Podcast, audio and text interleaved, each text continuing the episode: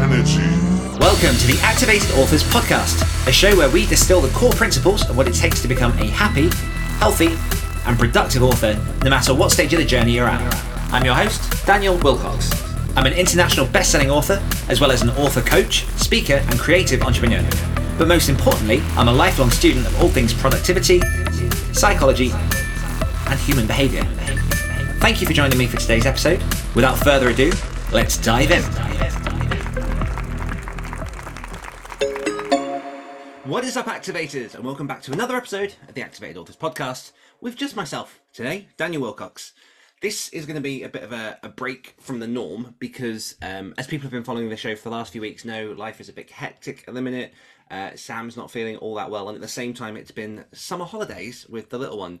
So last week was a very uh, interrupted schedule, which has meant that we haven't been able to record our typical interview, dialogue, all the fun uh, kind of podcast. But what I figured, since we weren't able to get to that full podcast, um, is that I would reshare an interview that still remains to this day one of the most influential, one of the most fun, uh, and one of the interviews that I'm I've been most proudest of that I've done in my career over the last what are we on nine years of authoring and podcasting and stuff, and that is the interview with the incredible Josh Malerman. Now, this interview I recorded at the end of November uh, 2020, which was the year that nothing happened, as we can recall. And uh, I will say this was probably, uh, as you work through the game as an interviewer, you start with small, smaller authors, and I don't mean that disingenuously, just people, you know, you, you kind of reach out to the people that you think you can get. Uh, and this was my first kind of big lunge at the big time. And Josh Malerman is not only an incredible human being, he's an amazing author. Uh, his works have been translated into Netflix films such as Bird Box. Uh, he's had Bram Stoker award winning books all over the place. He's written books such as Goblin, such as Mallory, uh, and he's someone that I massively look up to. And this interview particularly sticks with me just because we don't really go into his books, but we go into what it is to be an artist, what it is to be an author, and just the mentality behind production and creation and this wonderful thing that we call art. And so um, I'm going to say no more, and I'm going to pass over to past Dan from nearly three years ago and give you what has to this day still been one of the most influential interviews of my life. Uh, there will be a small wrap up at the end, and then we'll we'll call it quits, and hopefully be back to regular recording next week. Uh, but yeah, there it is. Over to you, past Dan and past Josh Malerman. Let's go.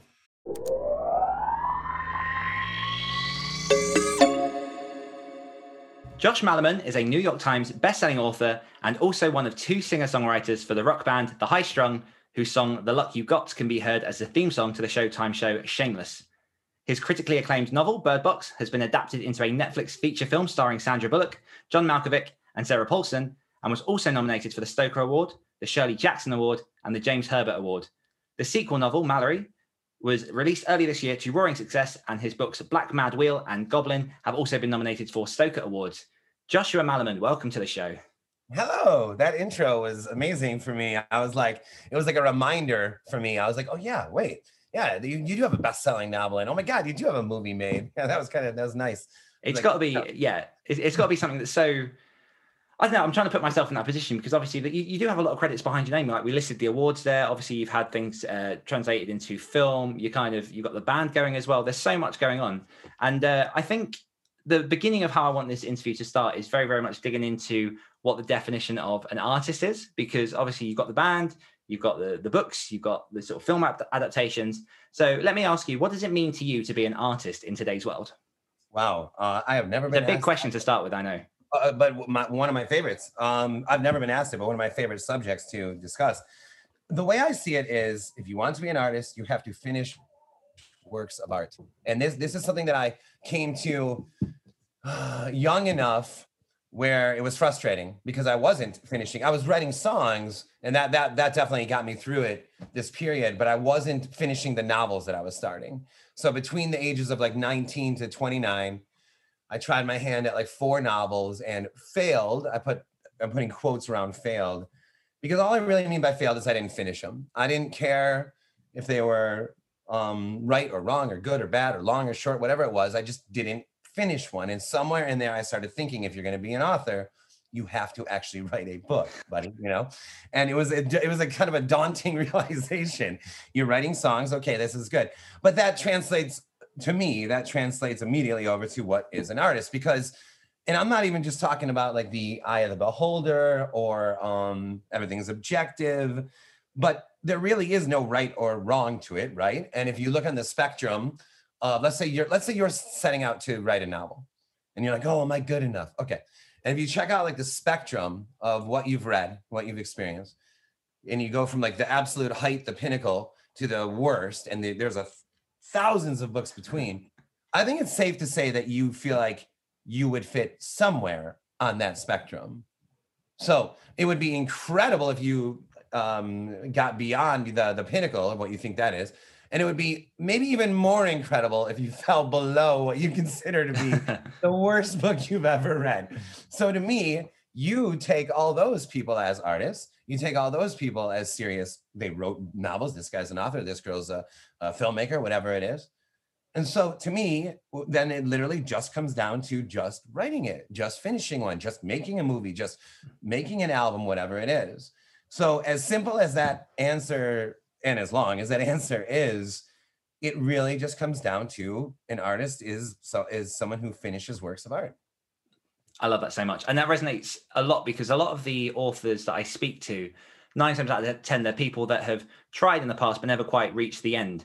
And one thing that I preach to a lot of people is if you're looking to get into this kind of profession, there is nothing more powerful than writing the end on the first draft and knowing that you can finish, because that is such a, a, huge hurdle for people to even get to. The idea of writing however many pages of a work and hitting the end is just phenomenal. And for me, I don't really care what happens after that. I can I can put everything, every part of my journey down to me writing the end on that first that first novel.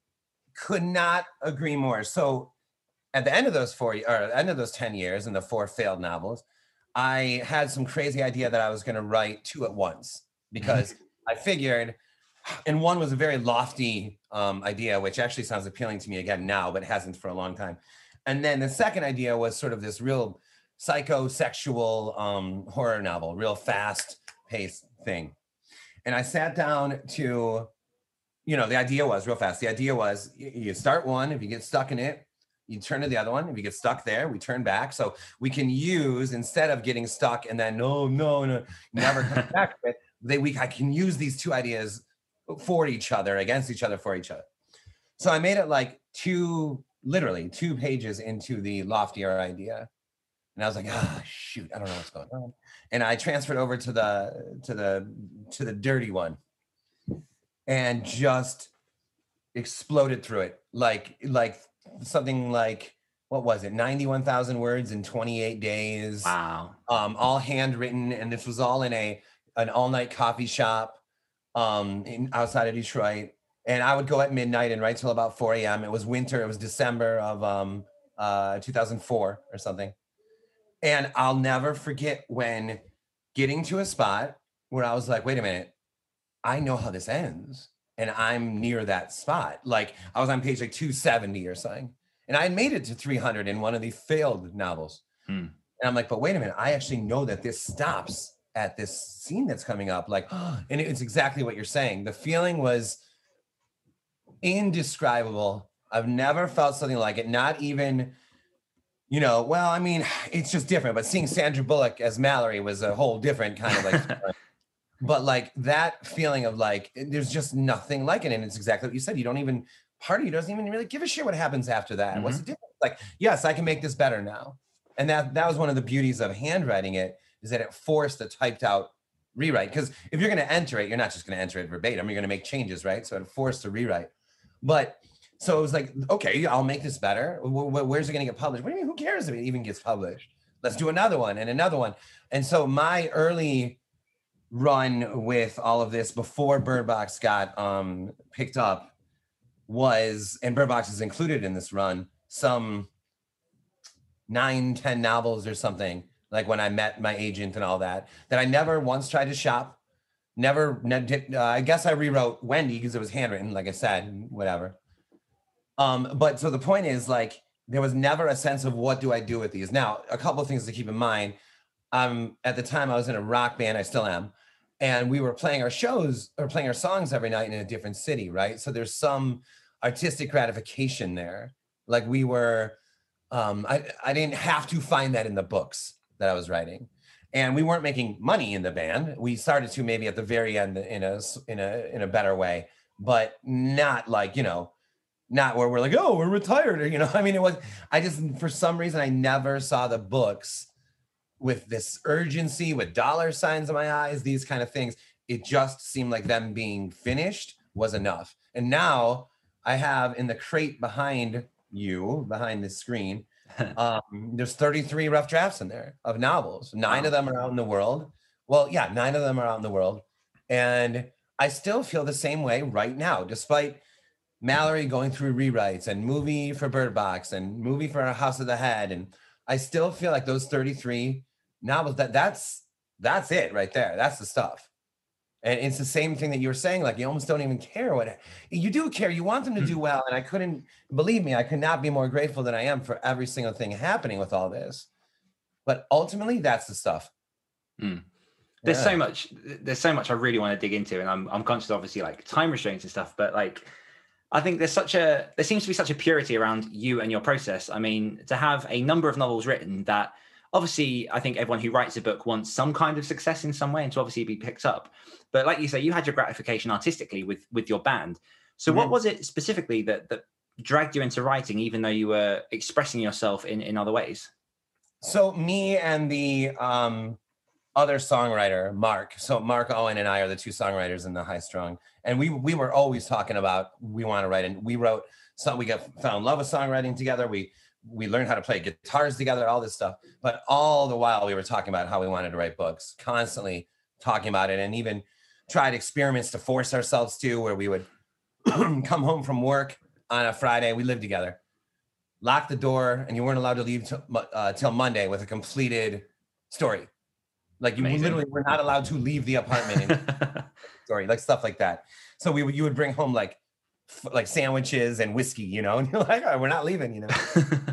but I was writing like poems, which uh, that's really a, a, loose word for what they. I mean, whatever those those are embarrassing, but like emo poems and short stories, trying to before writing songs. So even like from the word go, it's always been like trying to write in some fashion or another. But then it was really when I met Mark and when we started writing songs together, and then you start putting out albums, right? That you start to see like if we can put out an album, why can't this novel idea be uh, realistic? Why can't this happen?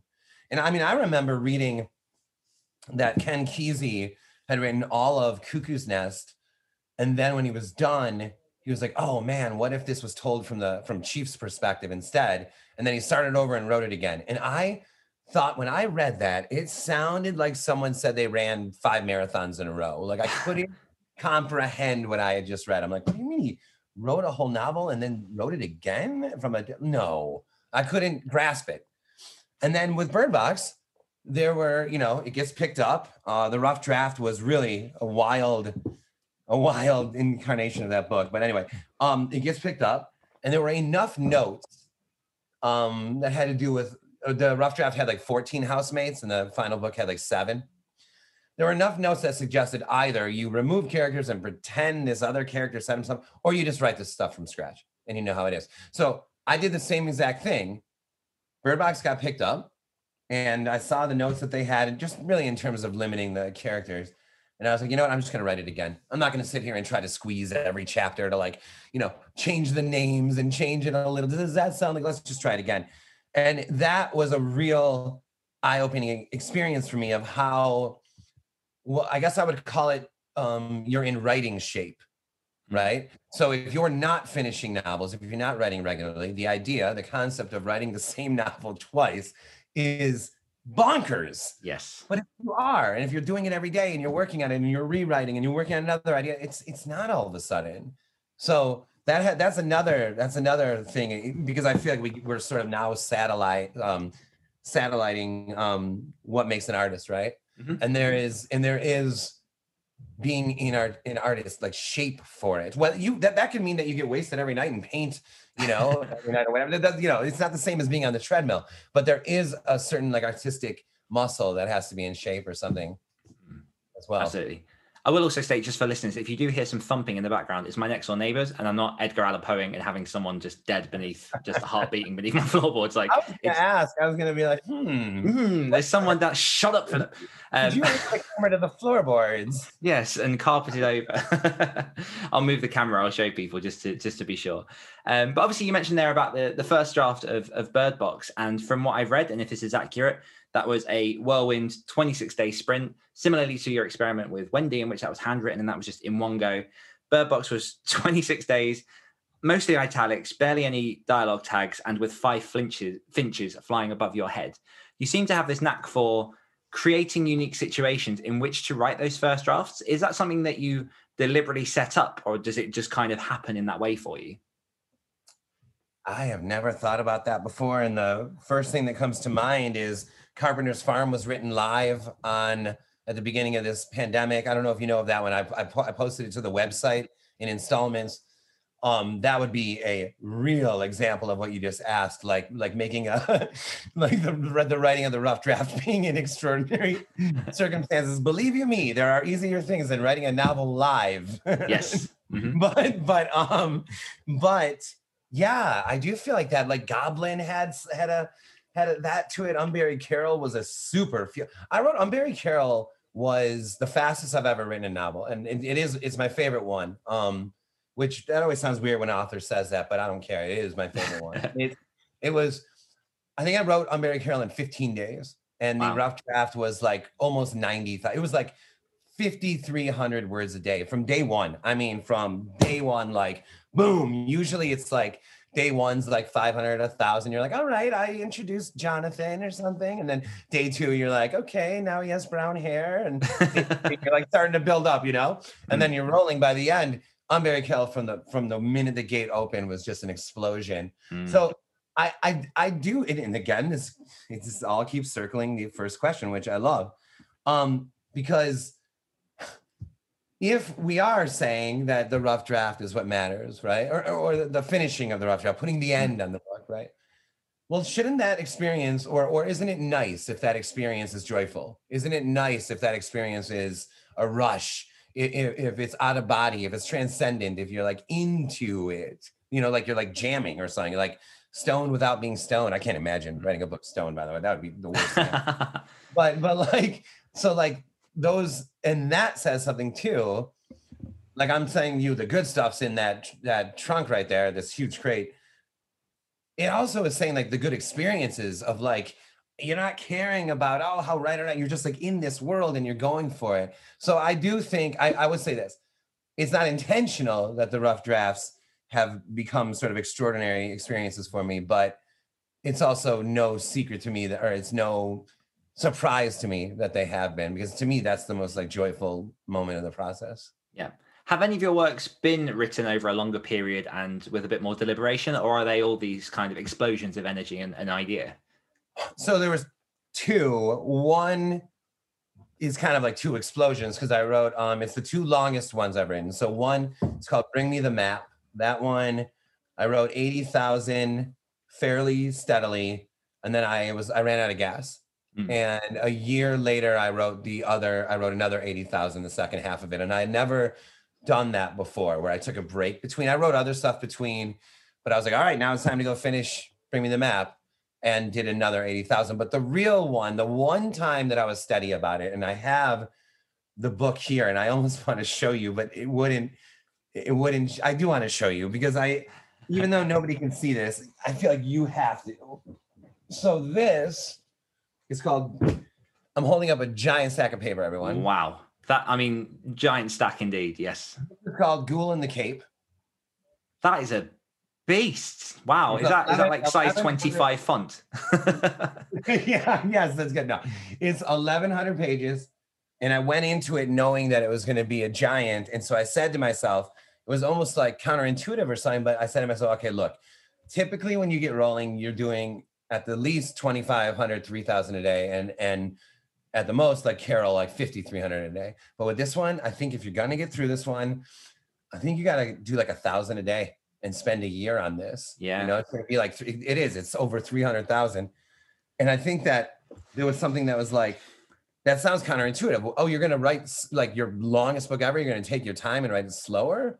Well, the reason why is I, I just can't imagine maintaining that Bird Box or Carol pace for 1100 pages. Hmm. And it freaking worked. Like the months are passing and the numbers start, you know, three months pass and you're at 90,000. You're like, I'm almost like a third of the way through this story. A couple more months, you're about halfway. You're like, this is freaking working. And so that's the one time that I took it in a steady, like intentionally, hey man, like don't don't overextend yourself. And not to use sports analogies or whatever, but in the same way, if you're running every day, if you run 10 miles one day, you may not run the next day, right? Yes. And then if you don't run the next day, maybe you won't run the next day. So I'd rather have ran that one mile every day. And that's what Ghoul in the Cape was. And that's such useful advice because a lot of my uh, listeners are people who are first time authors who are struggling to get those words down and to to even think about writing something so large um, seems impossible. But if you can if you can nail just a thousand words a day or even just 500 words a day and chip away at it constantly then that's when you really build up that that body of work that you can then start to put out there and obviously even though you, you've hit success with a lot of what you're doing and you're you're prolifically writing all these books you're still using that method to write these much much larger works which i find endlessly fascinating Yeah. So, okay, think about what you just said like 500 words a day. It almost sounds like if you're rolling, 500 words could like literally could be like 15, 20 minutes, or Mm. it could take time. Depends on how serious you are about those words and how how how likely they are to remain, right? But the point is like if you only did 500 a day, so okay, Ghoul in the Cape is a thousand, that's 300,000. So let's say you did half that, 500 a day. I mean, in a year's time, by the way, less than uh, it would be 10 months time, you would end up with like like 550 page rough draft.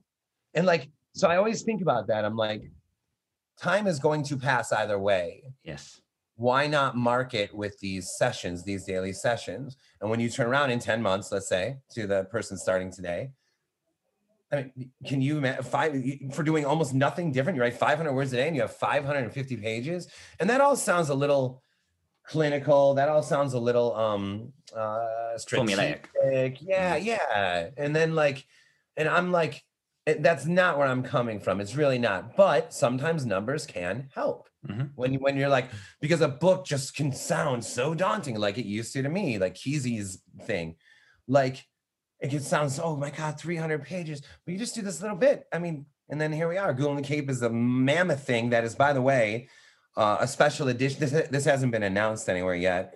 A special edition of this book is coming out. Um, I don't know when. I have to rewrite this stack for him. And that's Um, A4 pages I'll add as well. When we said it's 1,100 pages, that's A4 pages. Yeah. so he he's putting out like the full thousand page like edition and everything, and it'll be like a thousand of them made or something, and that's probably coming out like in a year and a half or something. But I got, I got to still rewrite it for him. But I had a long discussion, and this is an interesting thing for writers to hear too, that there are different kinds of rewrites depending on the book itself, and this is the same with music.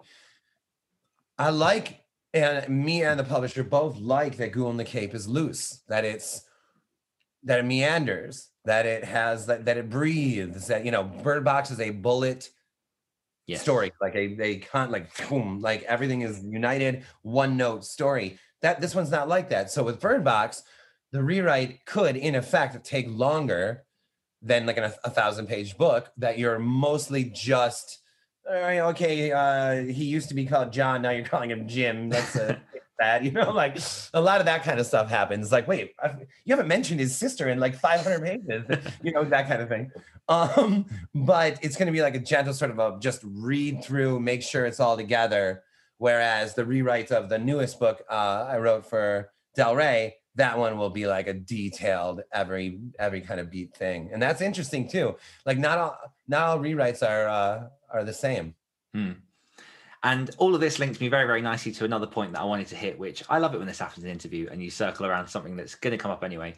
Um, but if you'll indulge me for a minute while I read some of your words back at you, because uh, as I said just before we started recording, I've recently finished uh, Mallory, which was a fantastic follow up to Bird Box, which um, I will also add right now that I think Bird Box was the first book in a long time which refueled my my love of reading. And I read it back in it was 2018 so obviously a few years after it was published but i'd seen it floating around a lot and it was one of those i kept seeing pop up and then it became part of a readers group that I'm involved in. Oh, and Wow. it was one book that I I blitzed through in two days while I was traveling around to see friends in sort of Manchester and other places, and I I just couldn't put it down. And that hasn't happened to me in quite a few years. It's not because other books are are terrible, not at all. Like I've enjoyed books that I've read, but it's been a while since one has really sort of like just grabbed me and pulled me in. So having recently read Mallory and seeing that you've managed to deliver that twice, I think number one, that's a, a, a sensational thing. So I I highly applaud you on on everything you've done there. man thank you um i thank you so much for for all that i um real fast i wanted to say about that like you know at first talking to del rey and my agent about doing mallory um and we can get to that deeper if you want later or Mm. something but i when i sat down to write it i was like okay here we go and the minute it started it was like oh I, like any pressure or anything was just gone Mm. it was like I'm just happy to be with Mallory again. Like there's just some characters that come around, I think, for authors that how do you explain it? Like there's no, oh remember, she would be like this, or she would, you know, she would it's just like naturally this I I know her. I got her. I got her. I know her. It's got to be such a nice feeling. And uh, I definitely want to get to some of that stuff. But I will say for listeners, if we don't get more to some of the, the Bird Box Mallory stuff, um, you did do a fantastic interview on the This Is Horror podcast. And Michael David Wilson is a good friend of ours, and he was on the show recently. So I'll definitely link to, I think you did three episodes sort of in, in sequence that you put up there. So if people want Yeah. to find out more about that, it's definitely in there. I'll link to that. Um, I love you guys. No worries. Uh, but yeah, at the end of Mallory, you you wrote a little afterward, and as I was reading through it, there was some part that really really pulled me in, and I'm I'll, I'll read this full paragraph and then we can kind of discuss. But it is quite long, so like I say, please do indulge me. What the prolific understands deeply is that you can start anywhere in a prolific's catalog and work your way in either direction from there. What the prolific cherishes about all things is not the singular work of art, but the canon, the oeuvre, the arc of a creative mind unable to stop itself, the waves created by endless ideas. Have I mentioned that the prolific believes anything he or she does at any time is a snapshot of the whole? That to wait years between projects is akin to having misplaced a thousand photographs from an era that, in hindsight, was much cooler than it felt at the time. Now, for me, that clicked on so many levels because I'm known more within the indie community as someone that writes very, very fast. So I, I put out a lot of product in, in different places. And for me, I was getting to a position in which, well, number one, I do want to slow down a little bit and focus more sort of and, and go a bit more deeper into projects because I feel like personally I'm writing a bit too fast, but that's a whole different conversation. But to read something like this and to know that there are other people out there that feel that sense of urgency to create something that captures a moment in time and doesn't feel the pressure of a book needing to be a, a perfect um, monument of of who a person is that it's it's shifting it's changing it's morphing as time goes by um i mean I, I know that when I interviewed Jonathan Janz, he came. He, he mentioned a few times about the the art of the prolific, but talk to us a little bit more about that idea and how you feel about that because it's something I've never seen so um, succinctly put and so so eloquently put as as you have. Man, um, I We're getting deep here. oh yeah, no, this is again, these are like my favorite subjects. So I have friends, friends, numerous friends that have book ideas, and then I see them getting stuck, and I keep, you know, I keep going back to the moment I finished a first book, which was, like I said, there was the there was the lofty idea that I that I was like, this is the one I'm trying to write, and then the crazy horror story that I was like, this will help me write that one essentially. Left the lofty one behind and went nuts into this one. And and i see friends that are stuck on their first novel and i start to feel like i have a feeling that you think that that novel has to represent you in full Mhm. and i think that's what's going on here every character every street name has to represent you in full and what you don't realize and you can't know if you're prolific or not until book two, right? I mean, you can't if you only wrote one, you you don't know until you write that second one, like the, what you're capable of in that way, right? But the minute you do have that second book, then you start to realize, okay, Wendy was more about um, sexuality. Goblin was more about um, like a, like a character, like sketches or whatever. And that was the second book I wrote, Goblin. The Wolverine line um, oh, I love that book. That's the third book I wrote. The Wolverine line was uh, just a spiral into um, a guy that was just whatever, like horribly afraid of an experience that happened to him. And so, so it was like all these different things already in the first three books and I started to realize that any spotlight on what I was trying to uh, or what I'm trying to say or represent or whatever is already divvied up now amongst three books. So to understand, you know, where he or she is coming from, and in this case me, you Wendy wouldn't represent me in full. Neither would Bird Box. In fact, it's sometimes it's incredible to me that Bird Box is the breakthrough one because it's sort of the flattest one. It's like the straightest one, mm-hmm. and I'm like a super scatterbrained. Like like Carol is much more like my personality. Like uh, like like going from like vignette scene to scene, like multiple characters and bizarre setting and bizarre circumstances. But so okay, now if you put Bird Box and Carol next to each other, someone might not even without my name on them. I don't think somebody would recognize those as the same author. I don't think so. And so, and I think you could even do that with inspection, and then it'd be like, I have no like these are three different people. But what that means to me is that a single work of art isn't what represents you it's the canon that you just uh, read. And then, but the beauty of that is the second you embrace that and the second you really live by that, well, then, then shit, man, anything goes.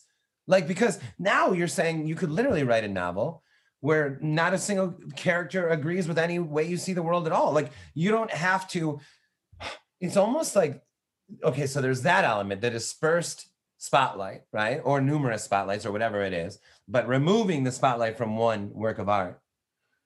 But then there's also like the sense that like the novel, unlike a rock band, there's nowhere to hide. Okay. So mm. so my friend who's worried about representing himself in full in a novel, well, guess what? You're going to like you can't hide in a novel anyway. Like if you and I were given the same exact scenario, um, literally the sun comes up, uh, Jonathan wakes up, he goes to the bathroom, he goes downstairs. Just already how you tell that and I tell that, like we're worlds apart already. And the same exact moment happened. There's just no hiding it. And you and, and, and if you, even to the point where if you did write a novel that was um uh, what's the right word, unlike yourself or unlike your worldviews, that would probably be understood by someone reading it that either this was a farce or sarcastic or irony or something would be understood there because the real you is impossible to hide in a novel. And so that might sound like scary to someone, but what it should do is lift the pressure of feeling like you have to figure out a way to express yourself. By writing at all, you are expressing yourself. I remember before a show that the High Strung had in Chicago, there was a, a poet named Thax Douglas who likes to read his poems on stage before the band would play. And he's legendary around Chicago. He would do this for uh, what do they call Wilco and other bands, and and he did it for the High Strung. And I remember talking to Thax and I was like, I don't think I had I written. Yeah, I had already written a couple books by then, and I was like, I want to write the great, like optimistic, like the optimist novel that that years from now if somebody was like, "Oh, you you need to read Malerman's blah blah blah," if you're if you're wondering how to you know get through this moment or something, and Thax turned to me and he goes, Isn't the act of writing at all optimistic? And I was like, Yeah, shit, you're right. You're right. he's like, because doesn't it imply that it matters? And doesn't it imply that someone might read it? And doesn't it imply that there's meaning? And I'm like, yeah, thank you. Now I'm just gonna keep doing what I was doing and let it let that all work itself out. So yes, hundred percent. Um, I think that the ultimate beauty of the prolific is it ends up becoming the canon, the quilt, the body of work ends up representing you rather than just Bird Box, just Unbury Carol. Hmm.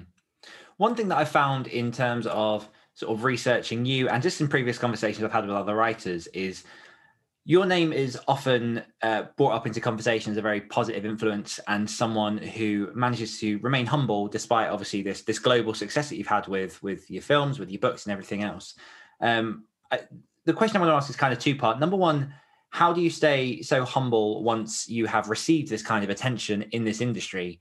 And number two, you seem to be a very active force in terms of holding a hand back to help people behind you on the journey come up as well. So, what, what does that look like for you? How, how how do you think about helping the others behind you, and how do you manage to sort of stay so so grounded and humble?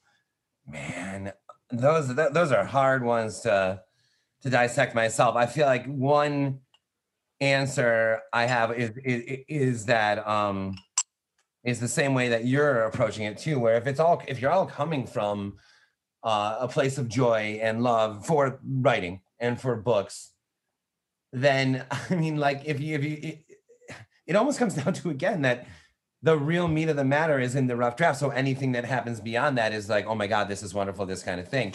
But I think I do wonder though, if I was 20 years old when Bird Box comes out and a movie is made and it's a hit, what would I what would I be like by 23, mm. 24? I don't know. I can't say for sure that I would be this, you know, I would probably walk around like I fucking own the city or something. I'd be like, I'd be like, yeah, everything I write is gonna be turned into like Sandra Bullock's and stuff and everything. like I probably wouldn't, I probably would have no real concept. I mean, maybe I'm not giving myself enough credit, but because I do think that most people I've met are coming from the right place, especially like authors, right? I mean, how many authors have you really met where they're like, my goal is to be world famous or my goal is to make a million dollars, you know? And while we all want these things to happen, and it seems like that kind of attitude can really help someone in, say, sports, you know, mm. they give them some sort of like energized edge or something, like some chip on your shoulder or something like that. But I kind of have a rule no V's in art, no validation. Oh, oh meaning by um, success. So mm. Bird Box doing well should not validate the other books or or me or some career should not um uh be a victory. The writing it itself is the victory. Um, should not um um oh nothing vengeful. If anybody ever said like something about you and you're like, well, now what do you think, motherfucker? You know, like no, no, no, no, no, no, no, no, no. Hold that. Back. I've met those people. Yeah, right. Mm. And but some of the and then there's one more, but I can't remember the fourth V right now. It, it's in the newest book that I wrote, the four V's. Um, but but the point is like I, I'm very aware at 40, like like or 40 something, like be like, you know, let's not look at the success of Bird Box as it means, you know, um, uh, there's no spite in that. There's no bad feeling. You're not you're not wishing, you know, you're not glad that this happened, that someone else sees you, you know, succeed. Like, no, no, no, no, no, no, no. The joy, everything is in that rough draft. Anything that happens on top of that, just be grateful for. Literally everything that happens on top of that rough draft, just be grateful for. And so if that sounds humble, then I guess I am.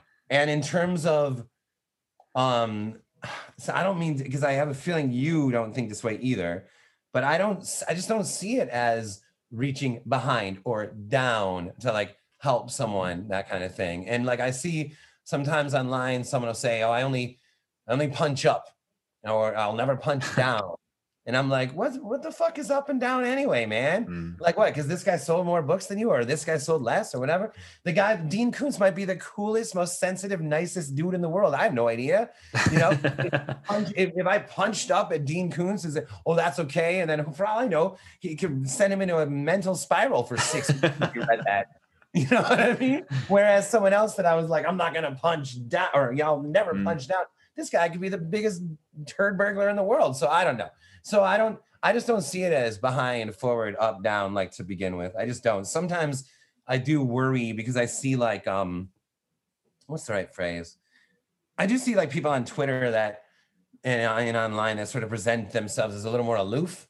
Hmm. You know, certain like writers, not not distance from other writers, but just they just seem a little more aloof or a little more. I don't know how to explain it. Whereas I feel like on on on online, I'm just like exactly like I'm talking to you right now. Yeah. Sometimes I worry like, is that you know, am I going to ruin any chance of mystique, or was that already like ruined years ago? yeah, no, it definitely comes across. There's definitely transparency when it comes to just the things that I've read about you. Obviously, other podcasts I've listened to. Speaking to you now, um, it's all sort of one just authentic experience. Right. We we would be doing a bit of a disservice if we don't touch on Bird Box and Mallory.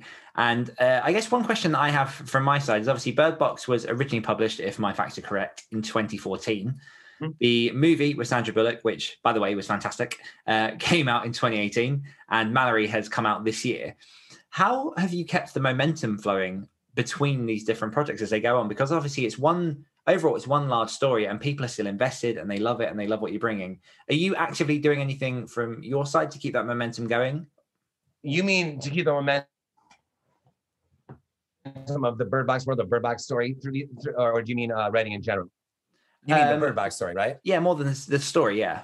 Yeah, like like that world or whatever. Yes. Um, Dude, to make matters even weirder, the rough draft was written in 06. So the real question is like, how the hell like have you because to me and I, i'll say this a million times they're all the same to me you know i love them all so i'm like how the hell is this one and like woo like you know i think here's the answer okay bird box gets picked up comes out in 2014 and and did like what i thought was really fun and well in his first week right but by like New York Times bestseller standards, or really even by any major publisher standards, it was probably a disappointment when it first came out in terms of sales.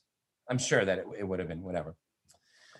The point is, the second week it was did about the same. The third week about the same. The fourth week the same. Until now we're talking a whole year of of that, and then it became like, huh, wait, this is becoming interesting because Bird Box didn't sell like thousands of copies in his first two weeks and then sort of peter out or whatever. It's literally had this steady mm. to it for an entire year um the first week to to the last week and then that year became two years and that year became three those two became three and then four and all of a sudden it was like kind of a strange thing that me and my agent would talk about regularly like man it's it's still doing exactly like it did it never rose above a certain volume and it never went below a certain volume it just stayed at this steady hum for like four years. And I can only I attribute that to, you know, I see Bird Box on a lot of lists of like horror novels to read. And um, and also I think that Bird Box could um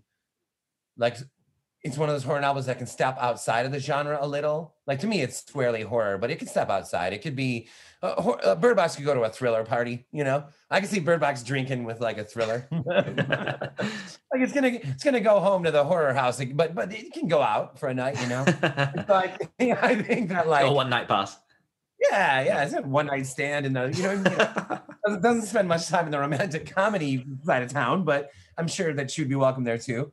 Um, so then I think that has something to do with it. It's a little bit outside the genre, and it was a word of mouth, and the horror scene like really propelled it. And for me, it was this incredible thing because I went to StokerCon in 2000. So the book wasn't out yet. I think it was 2000. It was right before it came out in 2014. I had never met anybody in the scene yet at all. I don't have a book out yet, but I had a box of 60 hard copies, hard covers of a Bird Box that I was supposed to sell. And I mean that you can make some good money off that if you think about it, right? Uh, 10 to, between 10 and 20 for each of these and set up a table and and I'm looking at all these like tables set up. I don't know a single person there. I'm like, oh, how am I gonna sell these, man? So I was like, you know what? Forget it. Just don't even think about the money. And I just stood up and put up a sign saying free hardcovers. And all these people would walk up and then I would all of a sudden talking to them about Bird Box and they write books too. And maybe they would give me one of theirs or whatever. And I met like 50, 60 people in like the horror world in that like hour that and I I always cite that as one of the best decisions I ever made. And, I, and I'm not saying to an author like give yourself away for free.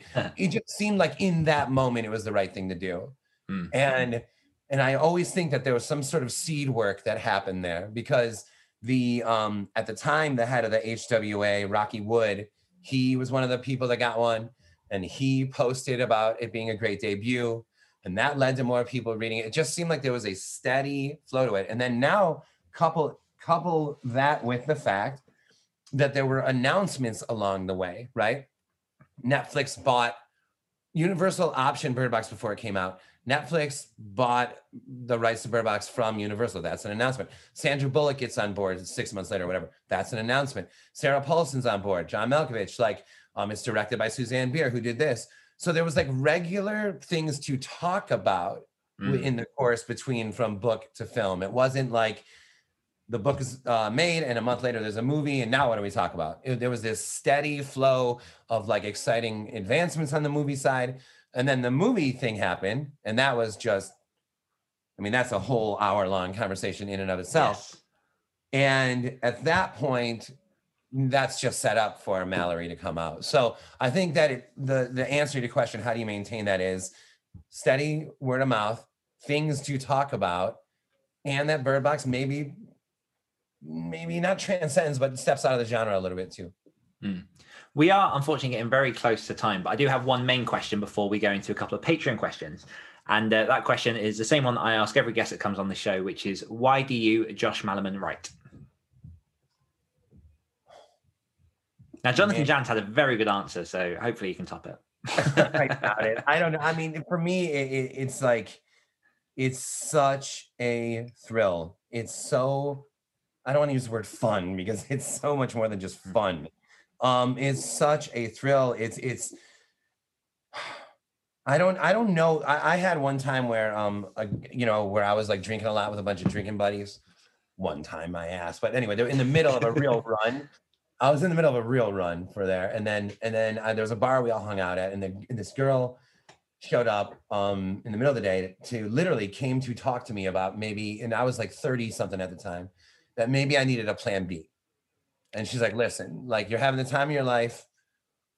You know, you're writing. God, I see online that you've written like ten books or whatever. It was before Bird Box gets picked up and all that, and I'm like, and she's like, I think I think you need a plan B. I mean, at some point you have to think like you're bro- one of the brokest people I've ever met. Like, what are you going to do? And the question was so bizarre to me, man, that I, it wasn't like I didn't even get upset about it. It was so weird to me. It sounded like she could have been asking me like, you like, you know, I think that you need a third foot, or or or I borrow one of your eyes. You know, I was like, I literally didn't understand what she meant. What do you mean, like plan B?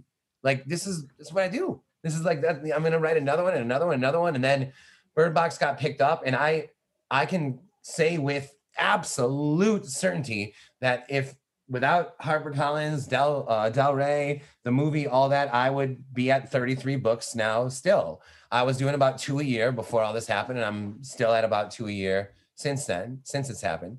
So why do you write? I mean, I there's no intentional. I'm going to say this but it's like you know i don't know it, it's it's the most thrilling joyous it's like the place that i have the i have the most it's the most colorful place that i go to Fantastic, beautifully put. Uh, we're gonna just ask. I think we've got time for one question from our patrons over at patreon.com forward slash great writers share. And I'm going to go with Faye Trask, who says, How much say did you have when it came to turning Bird Box into a movie? Did you get to do anything neat like meet the actors or visit the set? oh yeah. So okay in terms of say none. And and and, and that think about it. Bird box was optioned before it came out. It's my first book. So talk about no leverage. I mean i literally had nothing out in the world yet. Um, so we happily joyfully said take it away and do whatever you want with it. That said we were welcome. I was welcome um, into like the first initial conversations with who the screenwriter was going to be. Um we i was i flew out to la and went onto the set to meet the producers and they showed me storyboards. Um they would give us like updates and we were welcome on set.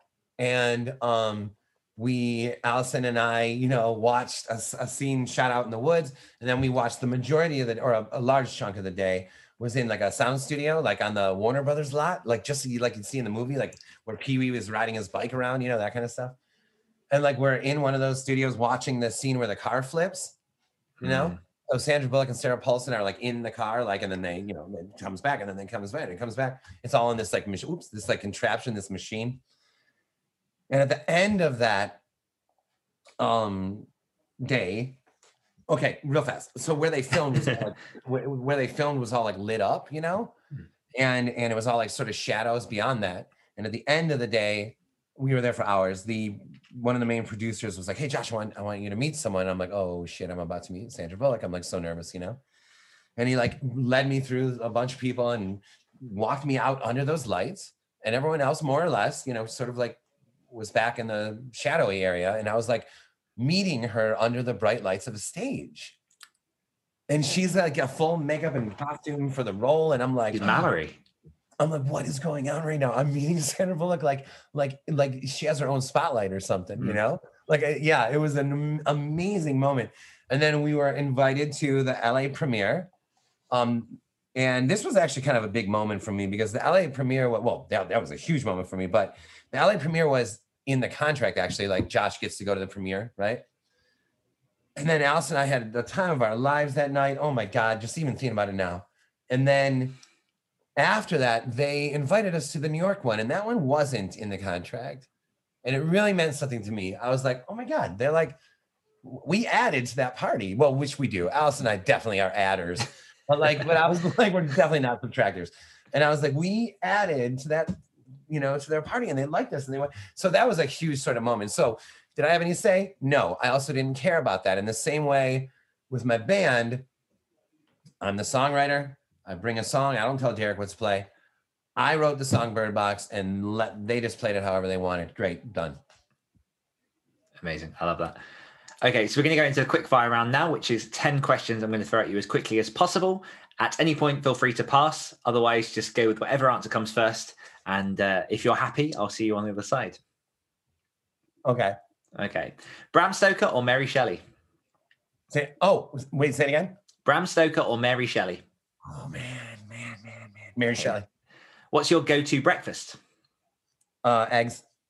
If you could sentence one person to live in their own personal quarantine for the next year just to free the rest of the world, who would it be?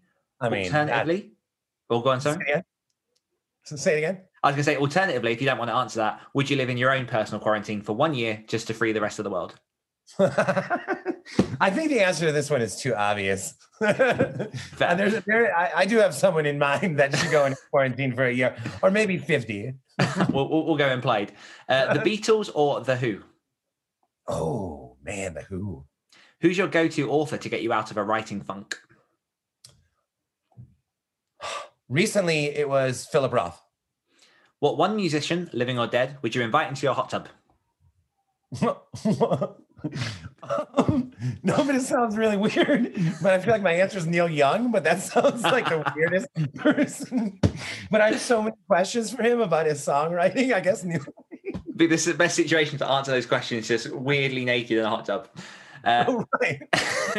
if a random fire destroyed all of your work and you were only able to save one story, which story would you save? Oh, oh my God. Ooh, that's the scariest question I've ever been asked in my Mm. life. One story. Oh boy. Um. uh, ooh. It's it's it's a novel called Pest. What's your party trick? My party trick. Mm. Um, I can drink this drink in half. What's one Chris- Christmas present you wished you got but you never received? Um, well, um, I, well, no, I did get that. Uh, I was about to say that I wanted the um, Constructicons. Um, I would like, uh, oh, man, a pass. That's a stumper. Uh, If you could have one sentence, word, or phrase published on a billboard and viewed by millions, what would it say? Um, that is a really man. These this is not rapid fire stuff anymore. Now, now we've mentioned like really good questions. Um, something to the effect of um, get rid of the words good or bad. I love it. And that is 10 questions, one bonus That question. That was one bonus question. Where can my listeners find out everything about yourself and all that you're working on? Uh, everything is just uh, Josh Malerman. So on Instagram, and there's only one L in Malerman. Uh, Instagram, uh, Twitter, Facebook, and also joshmalerman.com used to sort of be not that exciting necessarily, just updates. But now there's a free novel up there that I wrote live uh, in front of people during the beginning of this pandemic. Um, Carpenter's Farm is up there in its entirety. And one of my favorite things about that, there are no view numbers, reviews. Well, there are, might be reviews on Goodreads or something. No view numbers, no likes, no dislikes, no comments. It's literally just the book in chapters up there. And, and there's something very pure about that to me. Mm-hmm. Absolutely love that. So yeah, if you're listening, absolutely check out anything that Josh has worked on. You will be doing yourself a favor. And Josh, thank you so much for donating some of your time and coming on the show. It's been a genuine pleasure. Yeah, same. That was incredible. Now, now all I'm thinking about is that Christmas present, even though I'm Jewish, by the way. Then maybe that's why I passed. There you I go. never, I never really had that moment. well, if you do think of anything, throw it over and I'll pop it in the show notes. But Okay. for now, thanks again for joining me. And thank you everyone for listening. And I will see you next week.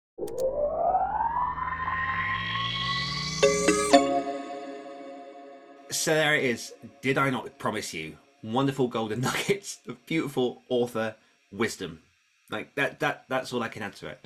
Um so we'll leave it there for this week. As I say, we should be back to regular programming next week. We'll give you any notice if there isn't.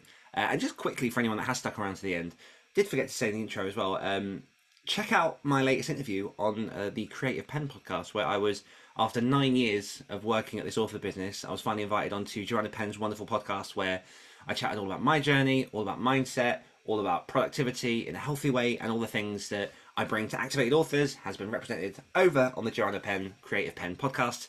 Go check that out. I'll put a link in the show notes. But for now, I will say a massive thank you to you, the listeners, for tuning in. We appreciate you and the time you choose to spend with us each and every week.